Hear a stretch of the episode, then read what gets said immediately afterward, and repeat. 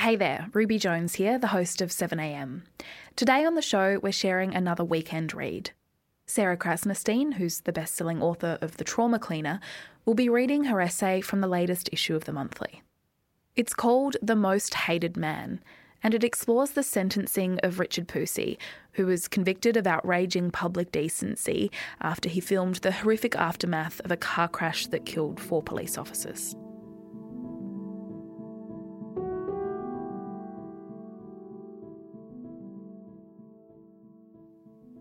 Hi, Sarah. Thank you so much for coming in to read your piece. Thanks so much. Can you start by telling me a bit about why you decided to write it? What interested you in the case of Richard Pusey? Yeah, so um, the news uh, about the accident and um, Richard Pusey's role in it came out at the end of April last year. And I had had uh, a baby at the start of that month in the first week of the first lockdown. So I wasn't really uh, reading a huge amount of news. Uh, but in the walks around my neighborhood with the pram, I was seeing blue ribbons on fences and certain houses. And uh, that made me, you know, look for what was happening. And uh, I read the story, and I think the influence of you know the gravity of what had happened and the strangeness of his behavior and the general atmosphere of you know fear and uncertainty um, and near panic in that in that first lockdown all came together to kind of leave me wanting to find out more about um, not just what had happened but but why. Yeah, and I remember that outrage at the time. It was so palpable, it was so strong in a way that I don't think I've ever really noticed before. Yeah, that's true. And particularly, I think, um, significant given, you know, it seems like a thousand years ago now, but also yesterday in a way during that first lockdown, the community or you know the state wasn't really united about much, but there seemed to be you know a general consensus about how to feel about this crime, and that was noteworthy, I think. Mm. Sarah, thank you so much. I'm really looking forward to hearing you read it. Thanks so much for having me.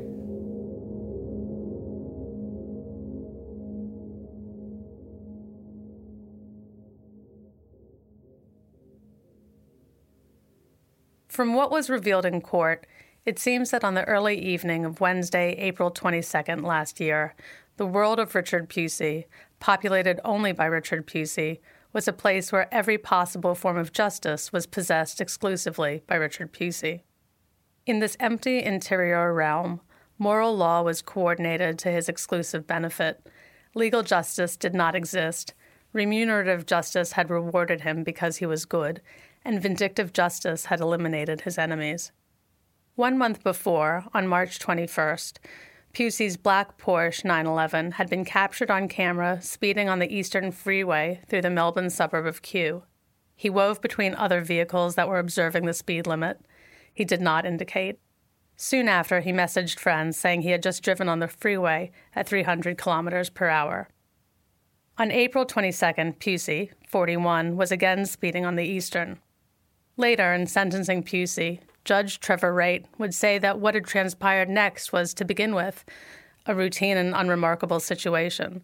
A car pulled over for speeding, the roadside filling out of paperwork, and then the instant when the scene was transformed into something horrific.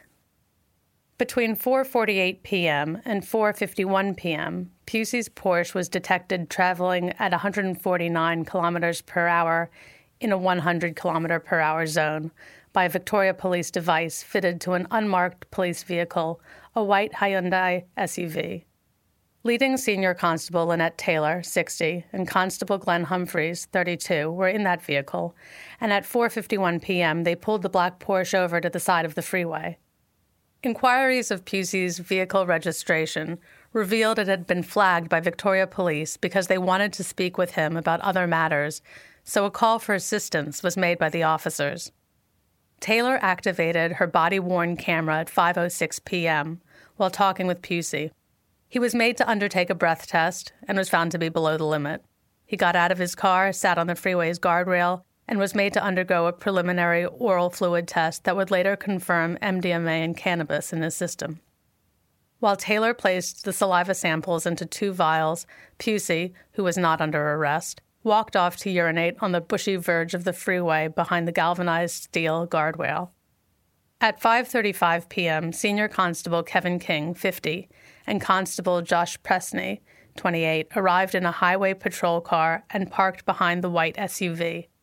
For one minute, all four police officers stood in the emergency lane between the passenger side of their vehicles and the guardrail, discussing the impoundment of Pusey's Porsche as the blue and red lights flashed on their respective vehicles. 5:36 p.m. This is when Mohinder Singh, 47, whose name, unlike Pusey's, will not be kept alive in the collective consciousness, swerved his 20 ton prime mover towing a double axle trailer into the emergency lane, smashing into the patrol car and hitting all four police officers, the other police vehicle, and the Porsche, which was caught under it as it came to rest. Emerging from the bushes, Pusey entered the view of Taylor's body camera, still recording as she lay dying on the roof of his car. 5:38 p.m. After grabbing his phone and a lunch bag containing ketamine and MDMA from inside his car, he looked directly at her and said, There you go. Then he took photos of her. He filmed a video on his phone, walking slowly around the dead and the dying. He zoomed in on Taylor, moaning as she lay above his windshield, its glass pleated like fabric. He zoomed out on her crushed legs, her arm dangling through the Porsche's sunroof. Walking backward, he filmed the front of the truck on top of her, the driver's side of the truck, the damaged white SUV. Absolutely amazing, he said.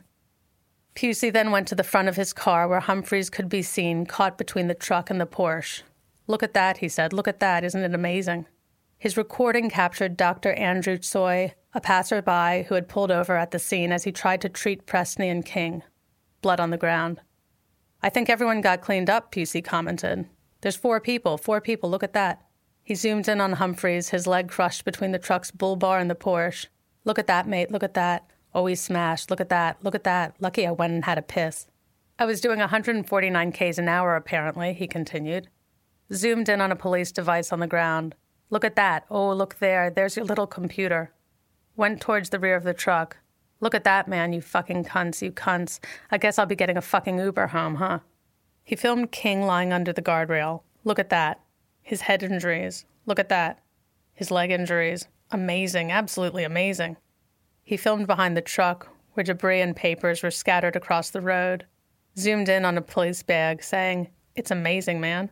Filmed the damaged white SUV and said, That is fucking justice. Absolutely amazing. That is fucking amazing. 5:42 p.m. A man named Giuseppe Colacci, who like Tsoi, had pulled over to help, asked Pusey for a hand covering up Taylor with a blanket. Hey, mate, Colacci called. Come here, come here, come here, hold that up. Pusey shrugged off the urgent request and started filming a second video of Taylor on top of his car and Colacci trying to cover her.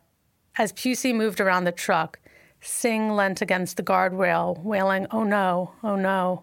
It's amazing, Pusey said again. Where's the ambulance? Where's the ambulance? Where's the emergency services?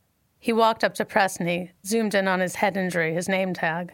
Then over to Humphris, being helped by strangers, zoomed in on his leg injury. Please, a man named Andre DeCoccio said, pushing past to get to Humphris. You don't have to hit me, mate, Pusey said. I'm not hitting you, DeCoccio said. But come on, help me. Let's help these guys, okay? They're dead, Pusey replied, zooming out to show those rendering assistance. He then turned his camera to the mangled highway patrol car, which had been flung to the freeway's median strip, and said, Look at that. That's fucking beautiful. Zoomed in. Bang, bang, bang. They got thrown all the way over there. He again filmed the truck, his car, and lucky I said, Excuse me for a moment, I'm just taking a piss. Amazing. Focused again on his car, Taylor on its roof, partially covered by the blanket. These are the facts. Pusey's filming, together with his commentary, that related to his charge of committing an act that outrages public decency. So rare is it to be charged with the common law offense of committing an act that outrages public decency that before the Victorian County Court could get to the issue of Richard Pusey's guilt in its hearings on March 31st and April 27th this year, it first had to ascertain whether such an offense existed.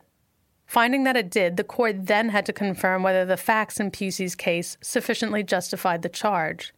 This was complicated by the fact that this offense had never been formally charged in Australia.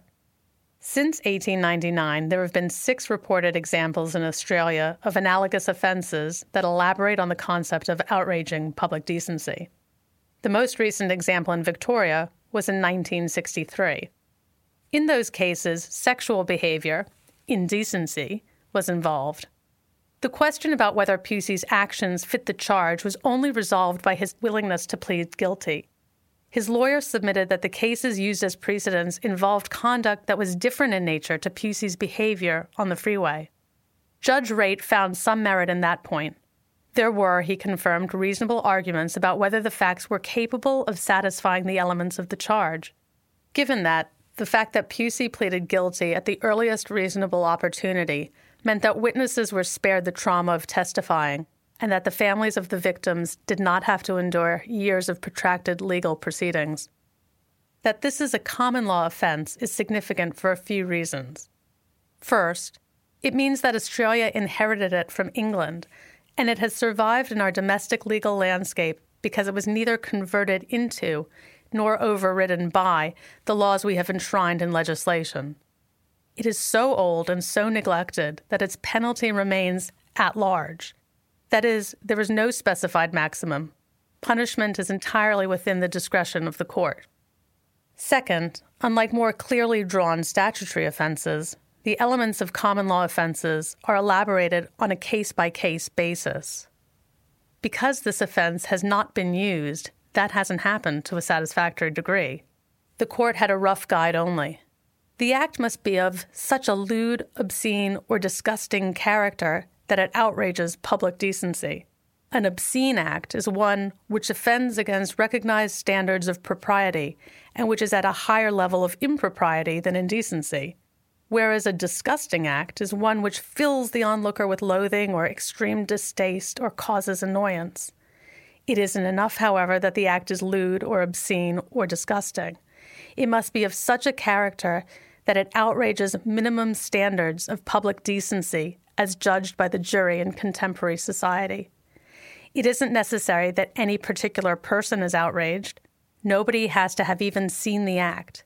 Certain lewdnesses, obscenities, and disgusts are considered sufficiently threatening to the common good that it's enough that they occurred in public where they were capable of being seen. The fact that the offense of committing an act that outrages public decency falls under common law is significant for one more reason. It is a creature of that same system that has long held there is no legal duty on the ordinary citizen to go to the aid of another who is in peril or distress not caused by him.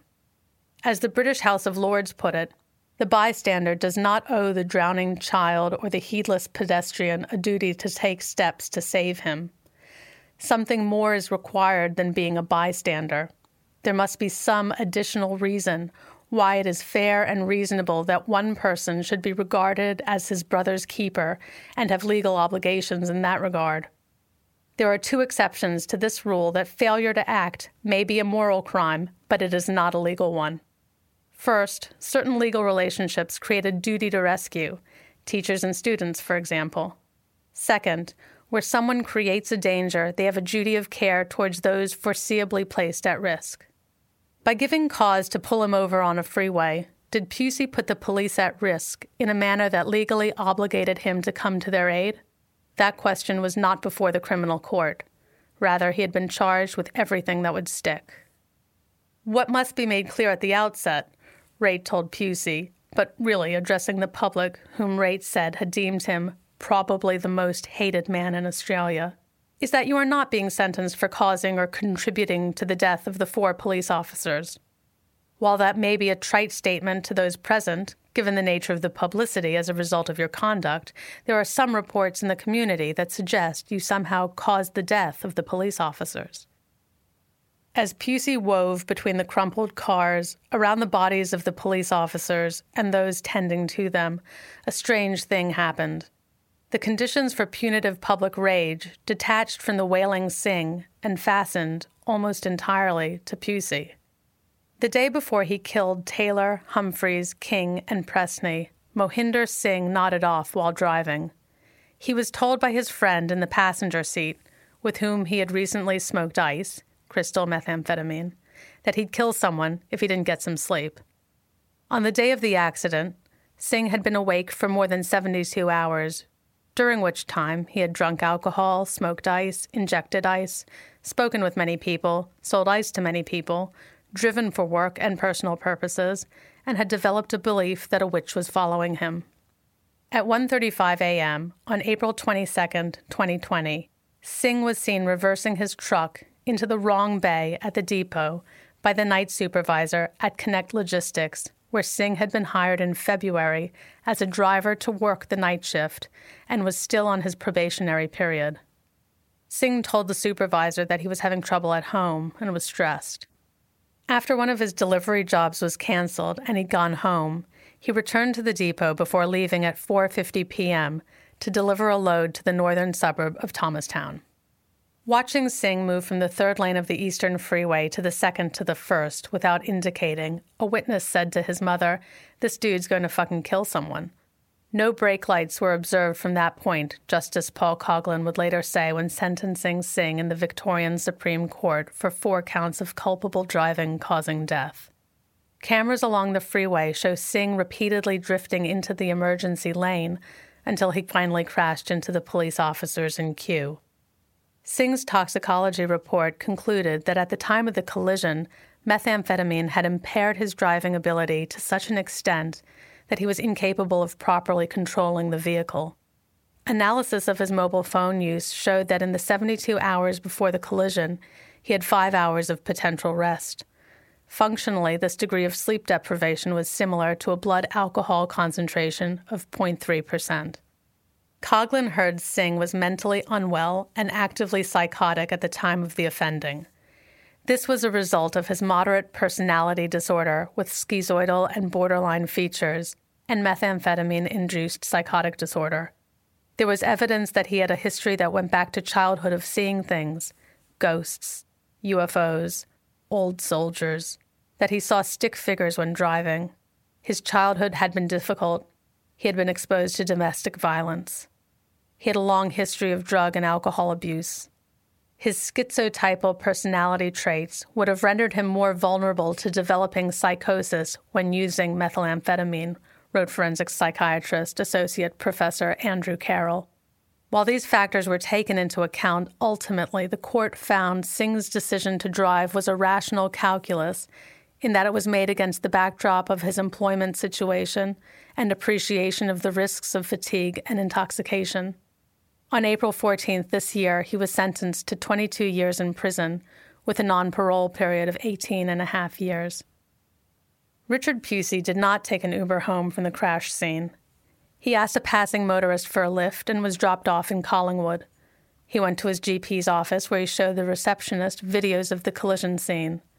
That evening, he sent photos of the scene to three people. The next morning, Pusey attended the Spencer Street police station and provided a statement. He was arrested at home later that day. In his police interview, Pusey said he was ashamed of the video. It was not nice. He had said horrible things. The recordings shouldn't be seen as as as being derogatory and horrible. It's it it it sounds like and it is, but that's not how shit comes out of my head. I'm highly offensive. A normal human reaction of a person coming upon a scene like this would likely be to immediately telephone triple zero, or simply to run to the side of the deceased or seriously injured police officers to offer whatever assistance they could, which was clearly what other motorists were doing as they stopped, Judge Wraight stated when sentencing Pusey on April 28th. What you did, however, was film the scene with a running commentary, which on one view may be described simply as bizarre behavior in the circumstances. It can also be described as extremely insensitive and heartless. Your focus was entirely on yourself. The difficult task in this case is how to categorize the seriousness of your conduct. The fact is that as a result of the vast media coverage of this matter that has described your behavior and comments with varying degrees of accuracy, the public has demonized you. Your conduct has had a wider effect on the public generally. You have been given a number of titles by the media, including the devil driving a Porsche, and a vile fiend. In the allegory of the long spoons, where the inhabitants of a certain realm are given food, but utensils too long for feeding themselves, serving others is the difference between eating and starving, heaven and hell. Pusey's counsel accepted that his client's conduct was morally repugnant, but highlighted that, unlike a 2008 English case that was the closest precedent, it didn't involve intentional indignities towards the officers. Pusey's violation was that he very enthusiastically did nothing at all. I cannot say whether the more human reaction is to seek an explanation for Pusey's behavior or to not even pause to ask the question. But we did, however, build a legal system that considers context vital to the exercise of judgment and therefore justice. Pusey's younger brother died from lung cancer in 2008. His older brother died by suicide in February 2021. His mother was a nurse, his father was a tiler, and that's all that was said about them in court. He attended six primary schools. At 10, he worked as a paper boy. He was asked to leave Mount Eliza Secondary College two weeks into year 10, accused of stealing computers. He was teased about his name and fought frequently. The Pusey brothers developed a reputation as children to avoid. He went on to employment as a train station assistant and a tram driver, then a nurse. After two years of tending to the ill, he obtained a certificate in financial management. He was a finance broker for 16 years. Following a period of imprisonment in 2018, he lost his finance license and went into property development. Pusey has been married since 2009. He told his psychiatrist that his wife has put up with a lot in relation to his complex and volatile personality characteristics. Despite some recent conflict that has resulted in an intervention order being imposed, Wraight stated, it was submitted that your relationship is ongoing and your wife continues to support you. She attended the plea hearings, and I also note that the intervention order allows you to live with your wife upon your release. Pusey's criminal history includes driving offenses, injury offenses, a stalking offense, contravention of a personal safety intervention order, and using a carriage service to menace. In 2018, he was convicted for reckless conduct endangering serious injury. Dr. Adam Deacon, who assessed Pusey for the defense, found he had prominent features of personality based psychopathology. He described Pusey's personality disorder as moderately severe based on the level of functional impairment he had consistently experienced. While he has an enduring pattern of interpersonal problems, Deacon said, he has a contrasting pattern of being able to function well in some workplace settings and environments he finds less challenging and overwhelming. Was his ability to function well in some settings simply that the umwelts of financial brokerage and property development gave Pusey something other environments could not? The money for the Porsche, maybe, and the grandiose self concept that came with it? A feeling that oxidized when confronted with the hard reality of the densely populated world around him, the order to pull over, the powerlessness of obeying? In his 1963 book, Stigma Notes on the Management of Spoiled Identity, the sociologist Erving Goffman wrote that originally stigma referred to marks on the body designed to expose something unusual and bad about a person's moral status. We've never stopped trusting surfaces the way things appear. This is perhaps why an enormous amount of public antipathy, in Wraight's words, was directed towards Pusey, who killed no one, and not Singh, who killed four people. Singh knowingly took an enormous risk with brutal consequences, but instantly repented, in Justice Coghlan's words. His remorse was palpable, sustained, and authentic. Pusey's conduct was heartless, cruel, and disgraceful.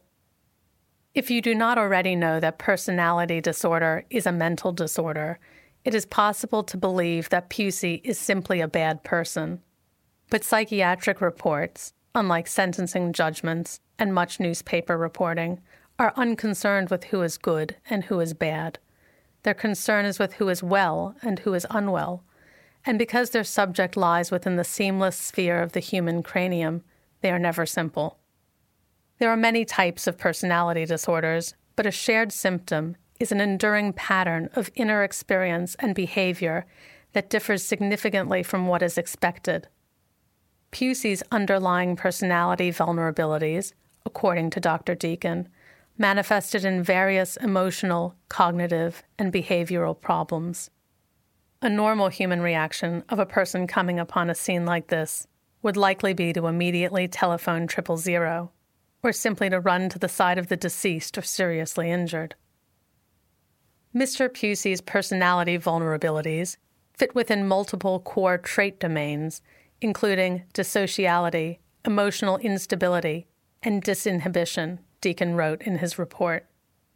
He was a complex mixture of core antisocial, borderline, narcissistic, and paranoid personality subtypes. His mood problems also include problems with self regulation.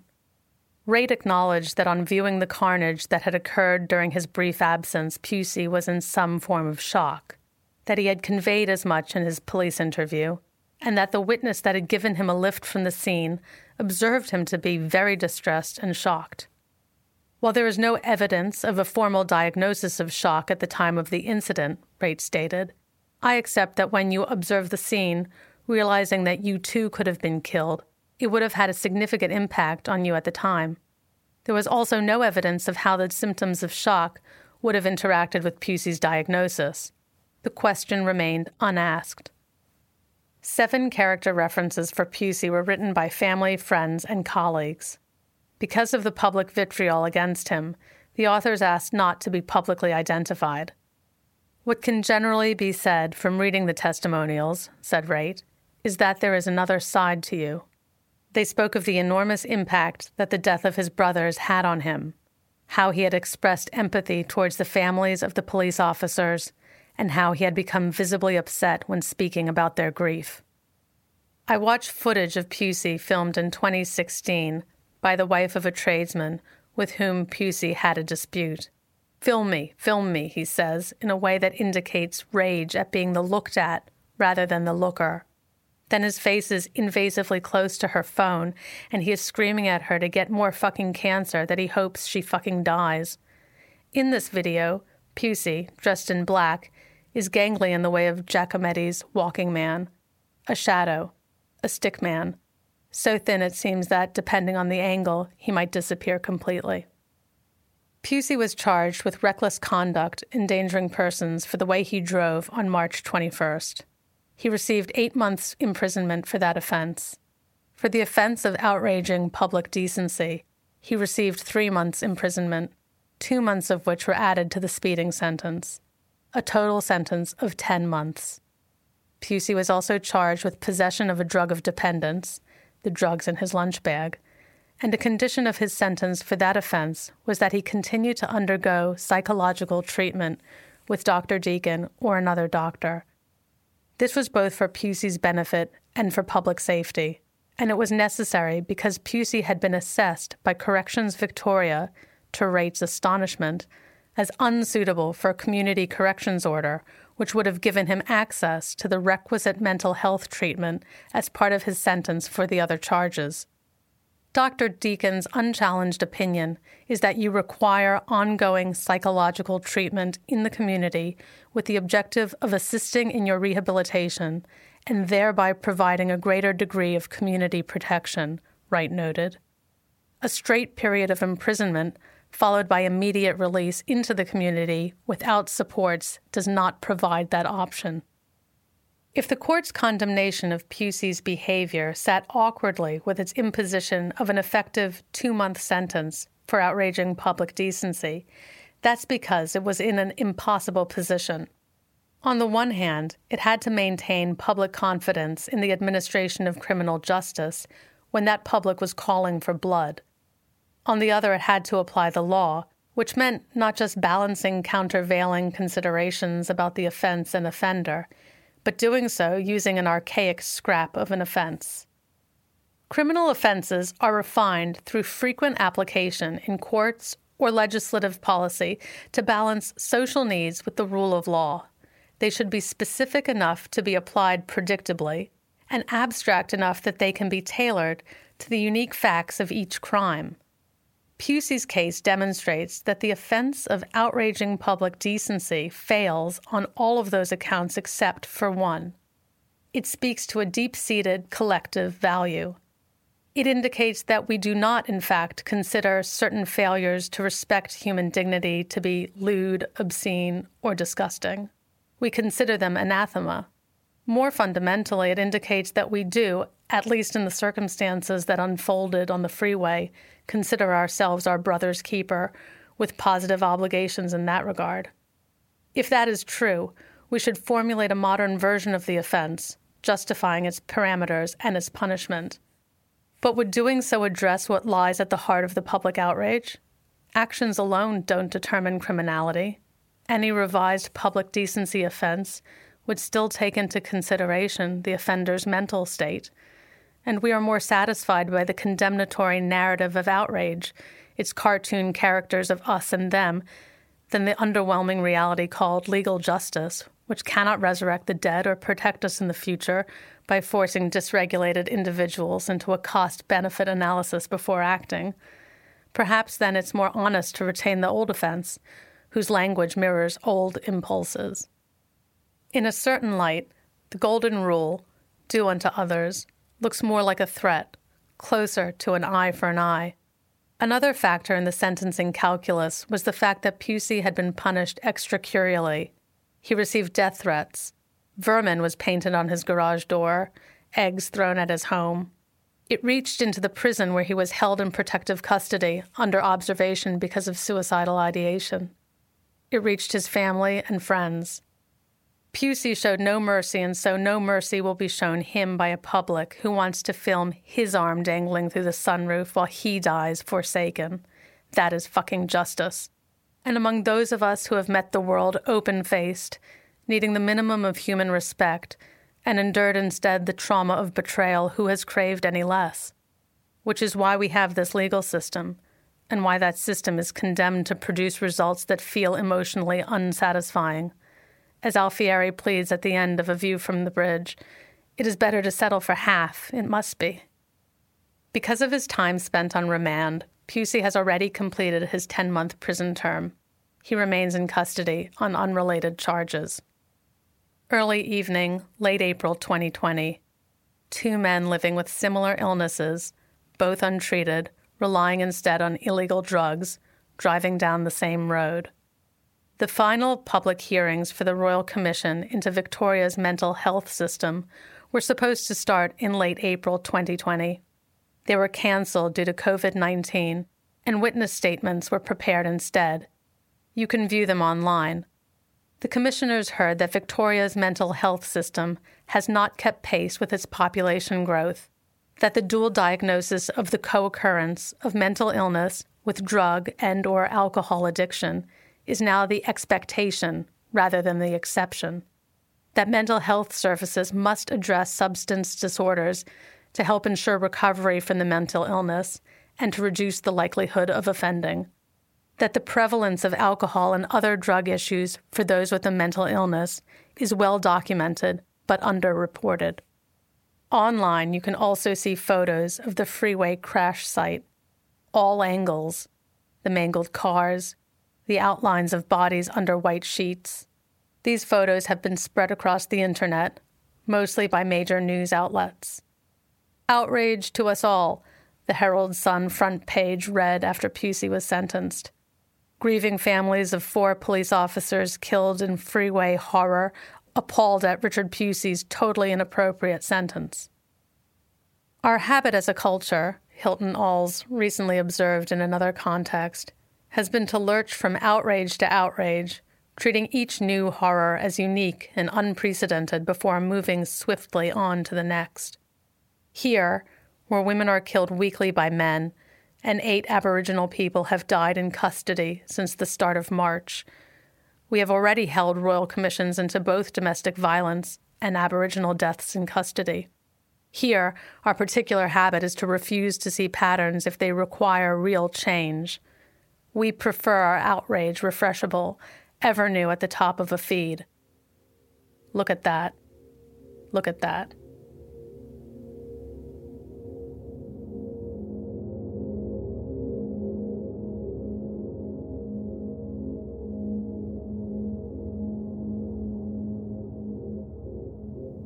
You can read Sarah Krasnostein's piece, The Most Hated Man, in the latest edition of The Monthly, on sale now.